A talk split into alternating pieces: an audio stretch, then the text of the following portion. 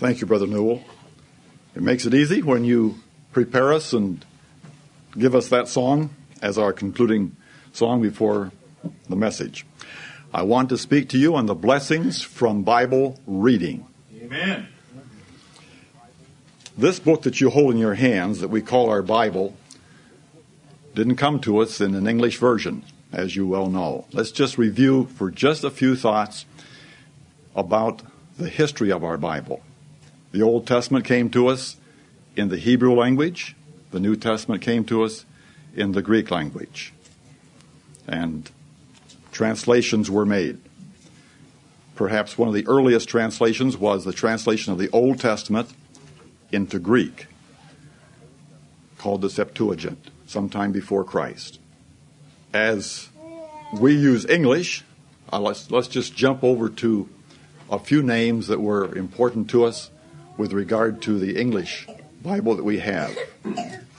In the 8th, 9th, 10th centuries, there were portions of the Bible translated into those into the English of that day. Among those names would be Caedmon, a man, named Bede, even Alfred the Great, one of the rulers in England, was interested in and instrumental in some translation work. Right. Probably the first important name is John Wycliffe, a man living from 1320 to 1384. It was his ambition to put the English, put the Bible in the English of his day, and he was successful in a complete translation into English. The Roman Catholic Church did not approve of his work, but before they were able to uh, persecute him fiercely, he died. And uh, only some years later, about 30 years later, because of the growing persecution against Bible handlers, Bible translators, and Bible preachers, his bones were dug up, burned, and then his ashes scattered in retaliation against a man already gone from this earth. Right. Following, following Wycliffe's death, friends of his, followers of his called Lollards, propagated the Bible widely in England and suffered greatly for it. In the late 1400s, about 1494, William Tyndale was born, and his ambition was, as he said, to translate the Bible into the English so that a boy that driveth the plow to know more of the scriptures than the Pope.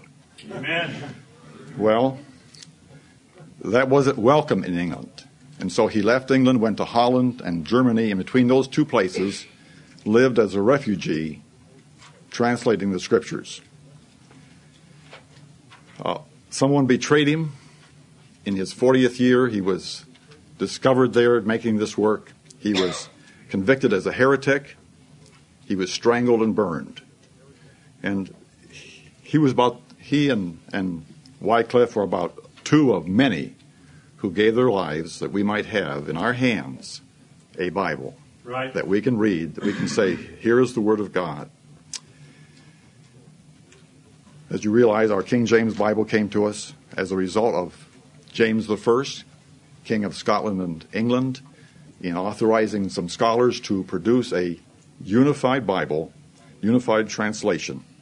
And the Lord was pleased to bless that work. And we have here in our hands the book that we trust. Right. As we read it, as we have the opportunity to read it and study it, let's not forget those who, in many cases, gave their lives and suffered greatly that we might have just such a book. Amen. I want to lead you through some thoughts with regard to how to read your Bible with spiritual blessing. What should you expect when you pick up the Bible to read it? What should we expect as redeemed sinners as the Word of God is open to us? Jeremiah has a verse in Jeremiah 23 and verse 29 which speaks of the Bible in a twofold way as a fire and as a hammer. Yep. Right. Let me treat the hammer first. Why do we need a why does the word of God need to be called a hammer with regard to us? It speaks in that verse of breaking the rock that a hammer does. I'm not sure how well you know yourself, but I know myself well enough to know that there's times that I'm hard and I need to be broken. Amen. Jesus would speak to his disciples, and I'm going to sh- just jump over here to the last chapter of Mark and look at Mark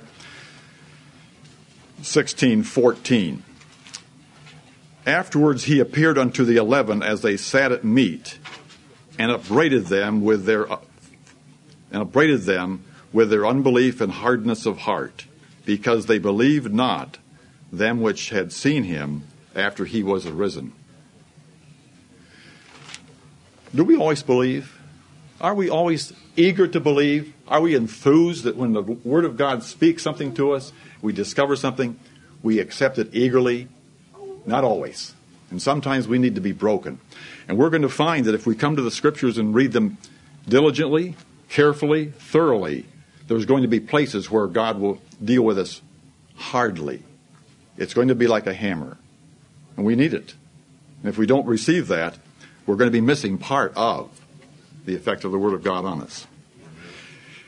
Also, there in Jeremiah 23 29, the Word of God is like a fire. A fire does several things it destroys and it warms. And there's going to be cleansing that we need. Jesus would say in, in John 15, Now ye are to his disciples, now ye are clean through the word which I have spoken unto you. If we read the Bible, we're going to find one thing happening. We're going to be having some cleansing going on. It will show us things that we need to have cleansed away. And if we allow its full work, then those things are going to be burned out of our lives. We need to have that.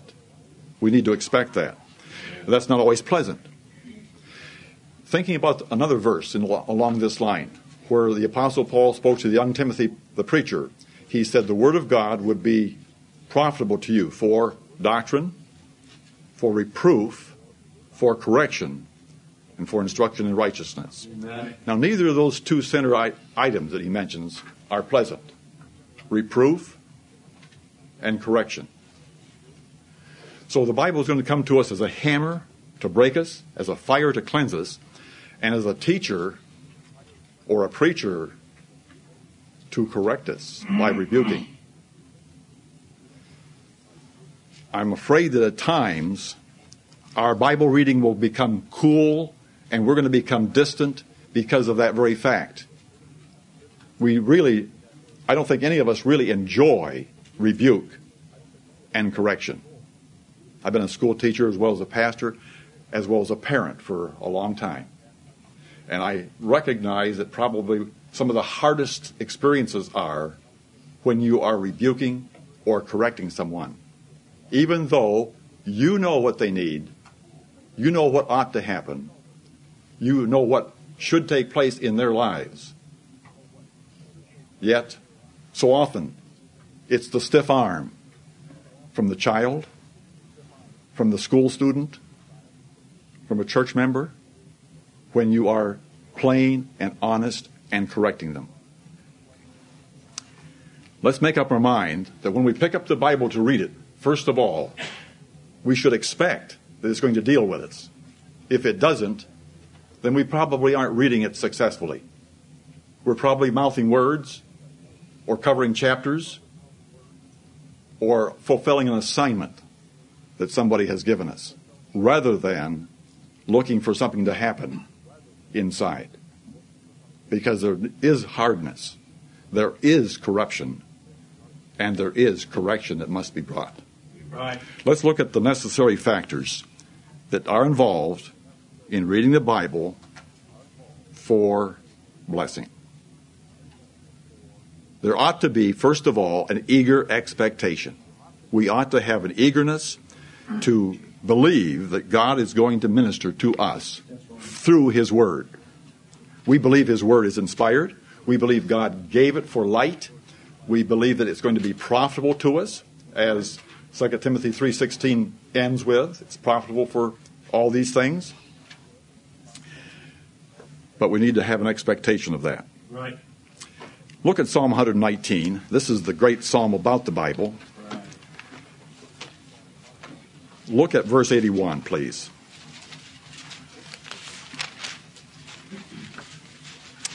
Psalm 119, verse 81. My soul fainteth for thy salvation, but I hope in thy word. Amen. How do you feel about the word? Would you faint if you didn't have it any longer? If you couldn't get it? If it was taken away from you? If you were, as some generations have been in the past, searching for the word and wishing you had a copy? Would you faint for it? The psalmist, throughout this psalm, is just saying how much he appreciates, how much he wants it, how much he longs for it. Uh, probably it would do us all good if we read Psalm 119 at least monthly. Now, that's not a requirement. I'm not even making that as a strong suggestion, but I'm saying it probably would do us a great deal of good Amen. to get back to where this Bible man was, how he felt, what he saw in the Word of God for himself. If we were to go there, it would do a great deal for us. My soul fainteth for thy salvation. And, and I recognize that this word salvation is not the script, doesn't say scriptures, but it's representative of all that he has in the Lord, and he Right. has it by way of a printed page. Look at one verses 147 and 148 in the psalm. Was he eager about the word of God? Amen. I prevented the dawning of the morning and cried, I hoped in thy word. Mine eyes prevent the night watches, that I might meditate in thy word. Amen. I prevent. What does he mean? He goes before. He precedes. Precedes the rising of the sun Right. to get to the word. He'd had to use a lamp. He wouldn't have even had a switch that he could have flipped on like we have. He'd have had some sort of a stinky oil burning lamp or a candle or some kind of a light like this if he was going to read before the sun came up. Was he after the word? Yes, he was. Are we? What's, what is a good time to read the Bible? Is it the first thing in the day? Is that a good way?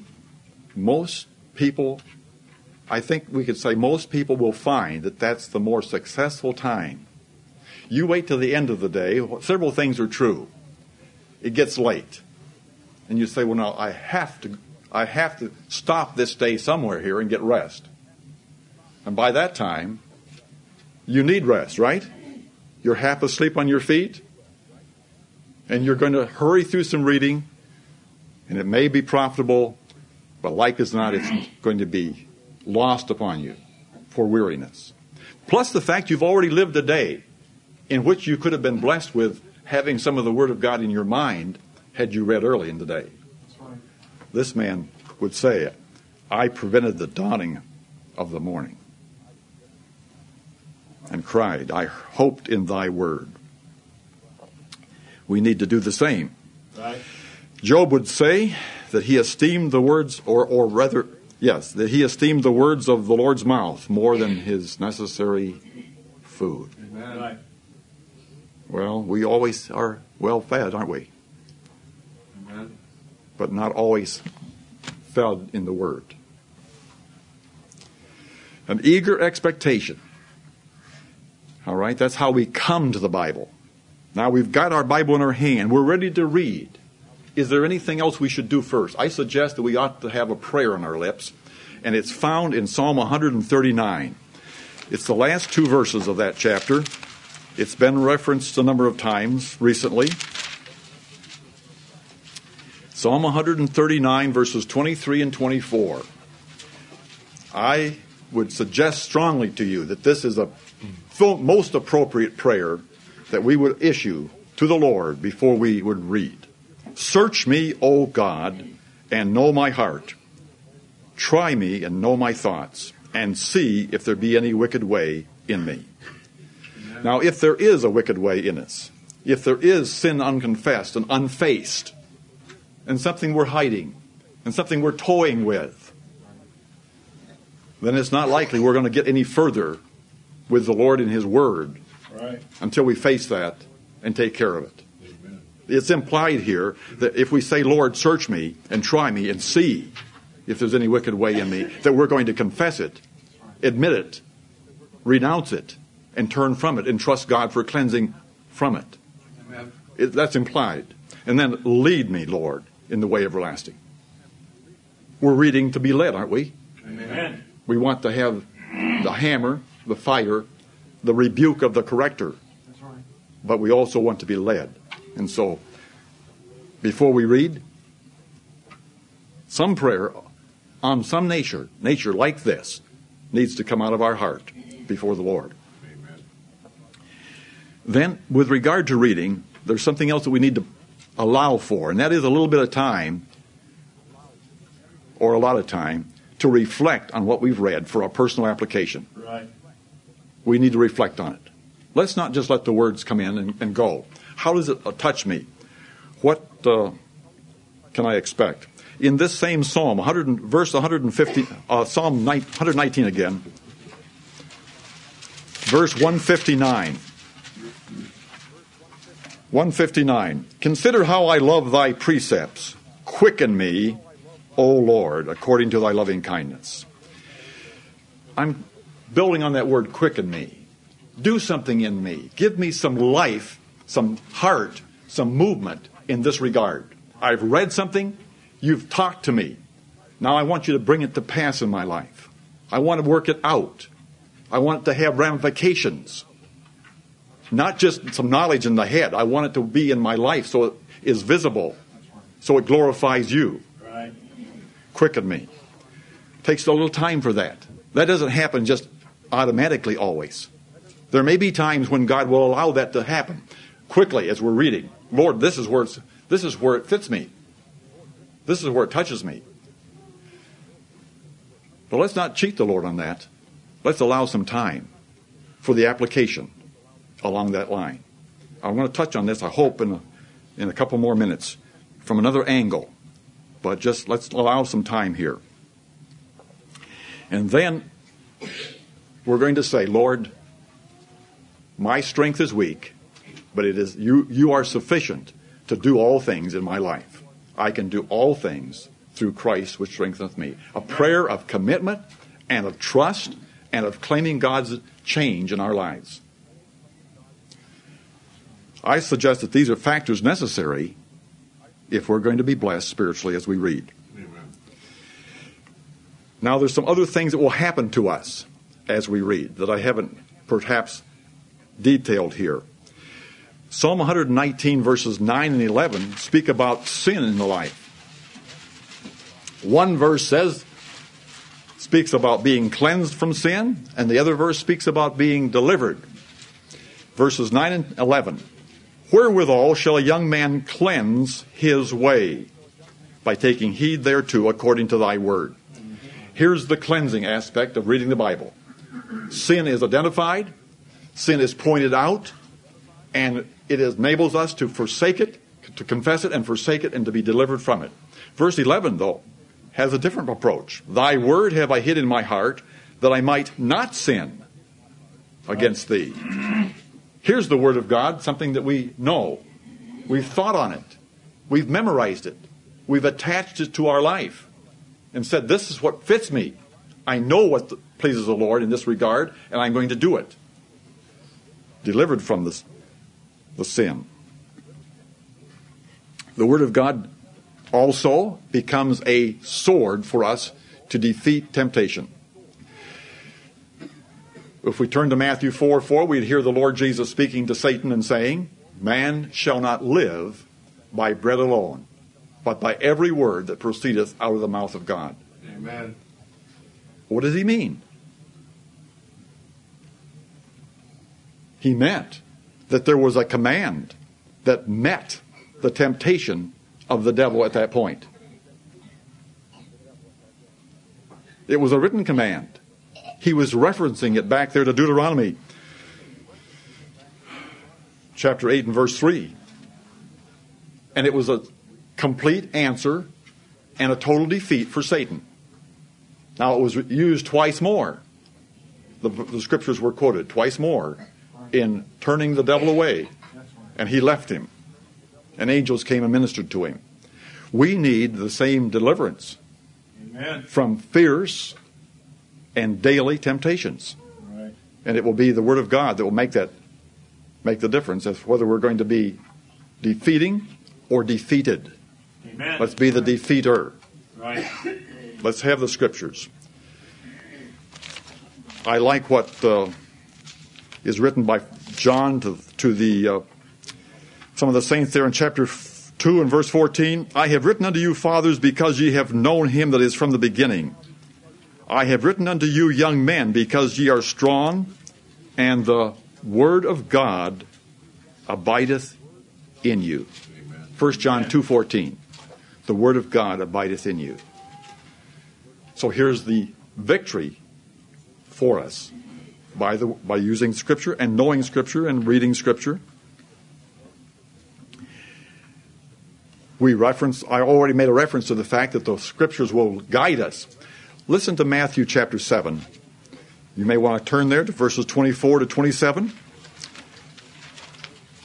Will the word of God guide us? Does it tell us what we need to do and how we should live? Listen to Matthew 7 24 to 27. Therefore, whosoever heareth these sayings of mine and doeth them, I will liken him unto a wise man which built his house upon a rock. And the rain descended, and the floods came, and the winds blew and beat upon that house, and it fell not, for it was founded upon a rock. And every one that heareth these sayings of mine and doeth them not shall be likened unto a foolish man, which built his house upon the sand. And the rain descended, and the floods came, and the winds blew, and beat upon that house, and it fell, and great was the fall thereof. Right. Doeth, heareth, and doeth. How do we want to live? We want to live in the light of the Scriptures. But we only find that as we get into them and as we hear them preached. And we're grateful to God for giving us our present pastor who's preaching boldly and clearly. Right. James 1:22 would say that we should not be like a person who looks in a glass or a mirror and forgets what he sees and goes his way foolishly. But we should make the changes that are necessary. The changes will come as we're in the scriptures. Right. This morning we had pointed out to us from from Psalm 1 that the word of God will make us fruitful. The man will be a fruitful man. Look also with me at Joshua chapter 1, please. Joshua 1 verses 8 and 9.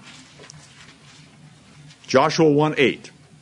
This book of the law shall not depart out of thy mouth, but thou shalt meditate therein day and night, that thou mayest observe to do according to all that is written therein.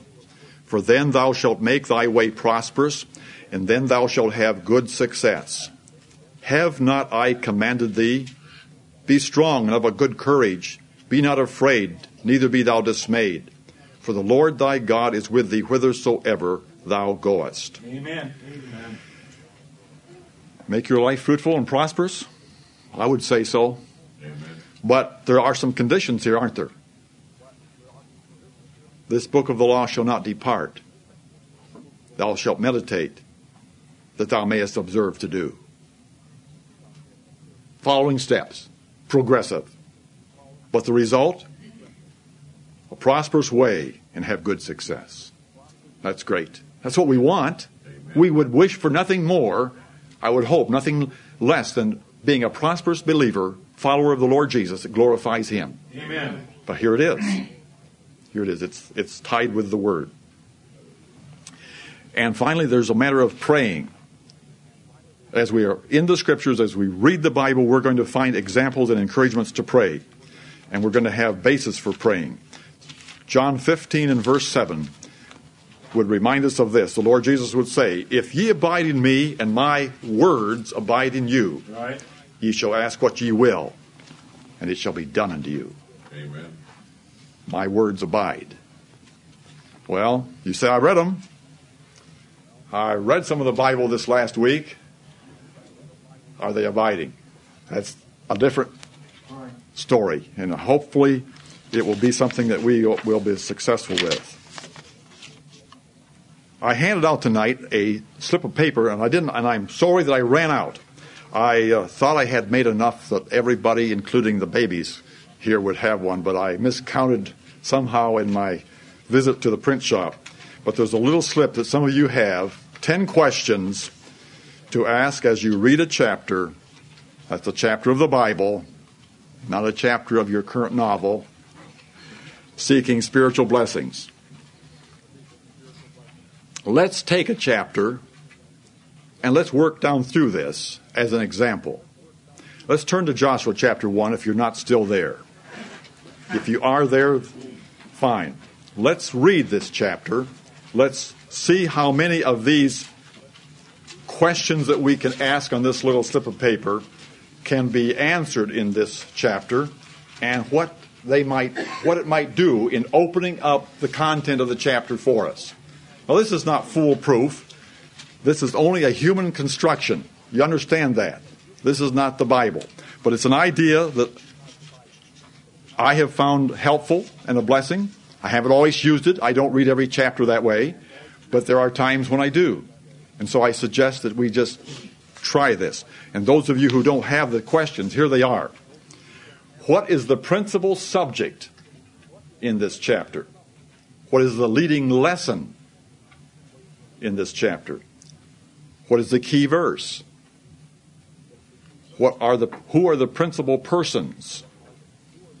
What does this chapter teach about Christ? And then some more applicable things. Is there here an example that I should follow? Is there here an error or sin that I should avoid and hate? Is there here a duty that I ought to get busy with? Is there a promise here that I should claim? Is there a prayer in this chapter that would be good for me to, uh, to echo? Joshua chapter 1. Now, after the death of Moses, the servant of the Lord, it came to pass that the Lord spake unto Joshua the son of Nun, Moses' minister, saying, Moses, my servant, is dead. Now therefore arise, go over this Jordan, thou and all this people, unto the land which I do give thee, even to the children of Israel. Every place that the sole of your foot shall tread upon, that have I given unto you, as I said unto Moses. From the wilderness and this Lebanon, even unto the great river, the river Euphrates, all the land of the Hittites, and unto the great sea toward the going down of the sun shall be your coast. There shall not any man be able to stand before thee all the days of thy life. As I was with Moses, so I will be with thee. I will not fail thee, nor forsake thee. Be strong and of a good courage, for unto this people shalt thou divide for an inheritance the land, which I swear unto their fathers to give them. Only be thou strong and very courageous, that thou mayest observe to do according to all the law, which Moses my servant commanded thee Turn not from it to the right hand or to the left, that thou mayest prosper whithersoever thou goest. This book of the law shall not depart out of thy mouth, but thou shalt meditate therein day and night, that thou mayest observe to do according to all that is written therein. For then thou shalt make thy way prosperous, and then thou shalt have good success. Have not I commanded thee? Be strong and of a good courage. Be not afraid neither be thou dismayed. For the Lord thy God is with thee whithersoever thou goest. Then Joshua commanded the officers of the people, saying, Pass through the host, and command the people, saying, Prepare you victuals, for within three days ye shall pass over this Jordan, to go in to possess the land, which the Lord your God giveth you to possess it. And to the Reubenites, and to the Gadites, and to the half the tribe of Manasseh, he uh, spake Joshua, saying, Remember the word which Moses the servant of the Lord commanded you, saying, The Lord your God hath given you rest, and hath given you this land. Your wives, your little ones, and your cattle shall remain in the land which Moses gave you on this side Jordan. But ye shall pass before your brethren armed all the mighty men of valor, and help them. until the Lord hath have given your brethren rest, as he hath given you. And they also shall possess the land. And they also have possessed the land which the Lord your God giveth them. Then ye shall return unto the land of your possession, and enjoy it, which Moses the Lord's servant gave you on this side Jordan toward the sunrising. And they answered Joshua, saying, All that thou commandest us we will do, and whithersoever thou sendest us we will go, according as we hearkened unto Moses in all things, so will we hearken unto thee. Only the Lord thy God be with, you, with thee, as he was with Moses. Whosoever he be that doth rebel against thy commandment, and will not hearken unto thy words in all that thou commandest him, he shall be put to death. Only be strong and of a good courage. Amen. We could have picked, uh, what, one of a thousand chapters, and and I have my misgivings as to whether this is the best one I picked for, for tonight. But let's just think about the questions on the little slip. If you were reading and you had come to Joshua chapter 1, what would be the principal subject? What would you put there? Now, I don't want somebody to answer all the questions. I want to hear, though, from you. What's a suggestion for, uh, for an answer to that? What would be a principal subject in this chapter? Somebody. Be courageous. Be courageous. God's charge to Joshua. God's charge to Joshua. All right? Prepare to enter Canaan. Whatever you wish. A principal subject. What's the leading lesson? A little bit different, not quite the same. The subject is the, the first one here on this subject is the is a title for the chapter. Now, what is the leading lesson? How would you phrase it? How would you pick a leading lesson? Do you see one? Is there one here? Is there no lesson? Be strong and of good courage. Be strong and of good courage. I like that. Anything else? How else did you see it? Be obedient to the Lord and He will prosper your way. Be obedient to the Lord and he will prosper your way. All right? Obedience results in prosperity. Leading lesson. Okay? All right? Is there a verse in this chapter that you'd say is a key or, or, or, or principal verse? Verse 7. Verse 7 Only be thou strong and very courageous, that thou mayest observe to do according to all the law which Moses my servant commanded thee. Turn not from it to the right hand or to the left, that thou mayest prosper whithersoever thou goest. All right?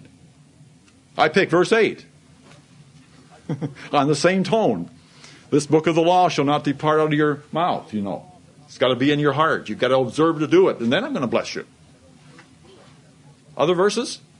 Who else picked another verse than, than those two? Nine. Have not I commanded thee? Be strong and of a good courage. Be not afraid, neither be thou dismayed. Now, why dismayed? Joshua was, was facing some walled cities just over the Jordan River. Jericho was the first one. It was a mighty fortress. They faced some real problems. So there was reason to be dismayed. But here's, here's the command Be not dismayed. Verse 9 in the last part of the verse. For the Lord thy God is with thee, whithersoever thou goest. Great. Key verses. All right? Sometimes a key verse in a chapter, if you're reading it, you may want to mark it and memorize it. That's, that's not that you want to have a, a memorized verse in every chapter in the Bible, but it would not be a good, a bad goal to start for. If the Lord tarries, you might make it if you're faithful at it. All right? Anything in this chapter that speaks of Christ? Question number five to ask ourselves. Is there anything here that you see that reflects about the Lord Jesus Christ? He will never leave us nor forsake us. That's true. Now, I realize it doesn't say his name here, but I like that application. That's great. That's great, Jim. Be with you. All right? Is there an example here to follow? You read about some great charges and a great answer, but is there an example that you'd say, yeah, I want to follow that example? What is it? Anyone, somebody. Be obedient. Be obedient. When Joshua charged these Reubenites and the Gadites and the half tribe of Manasseh, and they came right back and said, We'll do it. In fact is, if anybody rebels, we'll put them to death. That's pretty strong obedience. Yeah. All right. Any other any other uh, example that somebody else saw? Joshua led him. He gave him a commandment. All right. He reminded them of what uh, Moses said. He reminded them what Moses said. So he's going back on what's already committed by the Lord to them in the past. And, and we have the same privilege of going back to what the Lord has said to us. Is there an error in this chapter that you notice that you would want to avoid? Departing from God's ways. The possibility of departing from God's ways, right? All right? A duty for me to perform? That sort of overlaps. Some of these overlap. That overlaps back up with the example. What's the duty? Obey and meditate. All right? There's two of them. Others? Be strong. Be strong. Be strong and of good courage. The Lord's with us, with them. A promise to claim? Again, some overlapping, but focus down. A promise to claim? Verse 13. Verse 13 The Lord your God hath given you the rest, and hath given you this land. All right? He has given us rest too. Amen. Anything else? Lord will be with us So- wherever we go. He will be with us whithersoever we go. Great. Promise. A prayer here? Perhaps not, in the sense that somebody is praying in this chapter. You will read chapters where somebody does pray. Anything here that you'd want to work into a prayer? Be strong and courageous. Be strong and courageous. Lord, make me strong and courageous. Yes. So much for just a, a hint. I will make some more of these. I'm sorry I ran out tonight, and if you want to stick one in your Bible, I'll have some more here. The Lord willing, next service. And you can have one just, there may be times when you want to pull that out when you're reading a chapter and just follow a little exercise along this line. Some practical suggestions with regard to Bible reading. Set a definite time and keep the appointment with God. Set a definite time and keep your appointment. Now, if you're applying for employment, or if you're meeting somebody for dinner at the restaurant, or if you're doing other important, quote, important things, you're there, aren't you? You're there. And if you're late and if you miss out, you're shamed and you apologize. We need to set a time when we say, Lord, I'm going to read your word. I'm going to take time. If it's going to be in the morning, all right, then set the clock if that's what it takes. If it's going to be immediately after a meal, in the evening, whenever it's going to be, we need to set a time and then keep the appointment. Otherwise, you won't do it regularly, faithfully, probably even beneficially if it's going to be a hit and miss. Secondly, use a Bible that's convenient in size, weight, and print. You say, I don't have one. Buy one. You buy games to play on the TV. You buy books. You subscribe to magazines, the newspaper. You buy clothes. You buy lots of food. If you don't have a Bible that's a good print, a good size, one that you like, then buy one. There's all kinds of bookstores, and if you want to buy one at a discount, you can probably find some some one of us here who has some discount connections with bookstore with Bible houses where you can get a good Bible at a reduced cost. But you need to have a good Bible. take some time, at least occasionally, to use helps, like a dictionary. You will find occasionally a word in the Bible that you don't really understand. You don't know what it is. A dictionary will answer that question simply. So have a dictionary handy to your Bible reading place. Maybe you want to use Strong's Concordance and check that word out in some other verses. Fine. We all have Strong's Concordances in our homes now. Amen. In a good, handy size, not the huge size that I used to use. That uh, 11 by 16 or whatever it was. That I wore out a couple of those in, the, in years past. But we have a nice, handy size. Use it. Not all the time. Wouldn't have to use it every time you read, probably, but there will be times that you ought to use it. So take time to use that dictionary or some other help. Something else that will bless you is that if you will help other people in your family to do this, to have time for Bible reading, make it easy for them. It will be a blessing to you. You may have to encourage other people in your family. You may have to encourage the children Maybe the children will have to encourage the parents. Say, let's have Bible reading. Let's have a time. But make it easy. Don't make it hard. If you know that somebody in your family is trying to read their Bible, then leave them alone. Respect their time. Providing they aren't doing it when they're supposed to be getting supper, or doing the dishes, or making their bed, or picking up the house, or something else like that. Now, if that's an excuse to get out of it and saying, I've got to read my Bible now, let's do some correcting, all right? Fathers or mothers, let's, uh, let's correct that situation. But there ought to be respect, and if you help other people, it will encourage you. It'll keep you on the spot in a sense. Not everybody believes in marking their Bible. I do.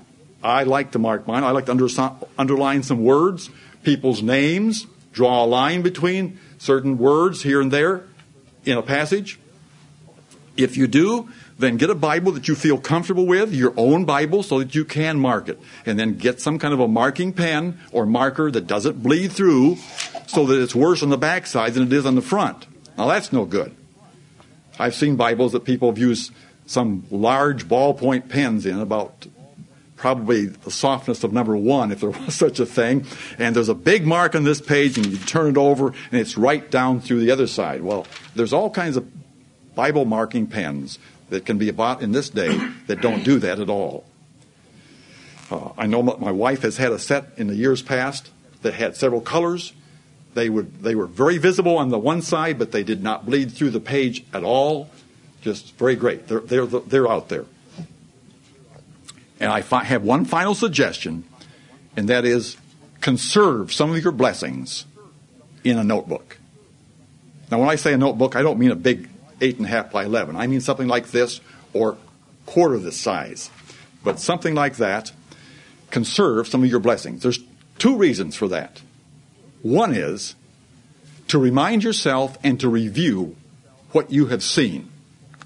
And the other reason is to share it with somebody else in your family or here at the church.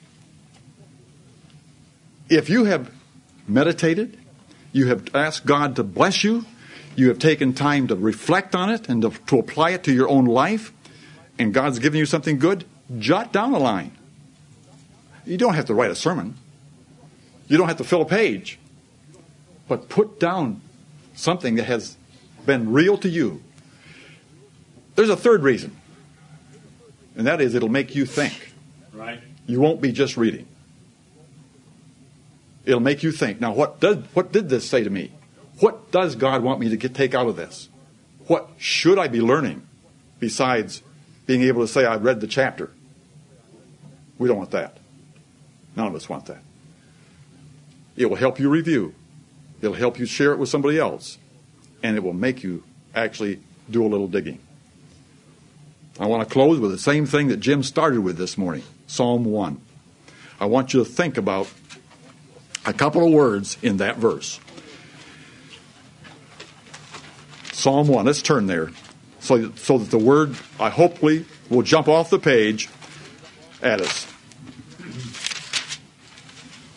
said, I will delight myself in thy statutes. I will delight. Now, we all have things we delight in. We do. A game, a car, getting out of work, coming home, a great meal. There's all kinds of things that we have that we really delight in. We could talk about it, we could think about it, we want to be there, we want to take, participate in it. Blessed is the man who delights in the law of the Lord. Amen. Now, that doesn't say, I don't want to spoil anybody's fun here at this point, but it doesn't say delight in the promises. We're going to do that. It doesn't say delight in the miracles. And that's great too. Or delight in the great stories of the three men who were tossed into the fiery furnace and walked back out. That's wonderful also. But you know what it says here? But his delight is in the law of the Lord. Lord, what do you want me to be? How do you want me to live? What are your commands for my life? Right. Delight in the law of the Lord. And in his law doth he meditate. Here's the other word meditate day and night. Think about it, chew on it, apply it day and night. You say, I don't think about anything at night, I sleep. What do you think about before you go to sleep? What do you think about if you wake up? Right. And what do you think about when you are awakened in the morning by that ringing alarm clock over here? Or just by nature, if you are one of those people that wake up at a given time and start your day, what do you think about then? This psalmist said, The blessed man is the man who delights and meditates. And then I like the last line of verse 3 Whatsoever he doeth shall prosper. Amen. My desire was that we shall be prospering people spiritually because we use the word fully, wholly, ambitiously, and with devotion to the Lord. There's Bible reading charts back there on the table. If they will help you progress from book to book or chapter to chapter, there's some back there for the children who the pastor laid out so that they could read a chapter a day and not cover the whole Bible, obviously. There's many books. I looked on the ch- uh, at the list and I thought, boy, I wish they were reading this book or these chapters. There had to be some choices made. He made the choices, so that's a, it's a starter. And if you parents would choose to have them read other books, other chapters, fine. Let's have even our younger readers be reading daily as well, but yet, but yet not snowed under by the thought that they have to read three chapters if that's going to be too much. May the Lord bless our hearts to be devoted to Him and His Word that He's given us. Amen. Amen.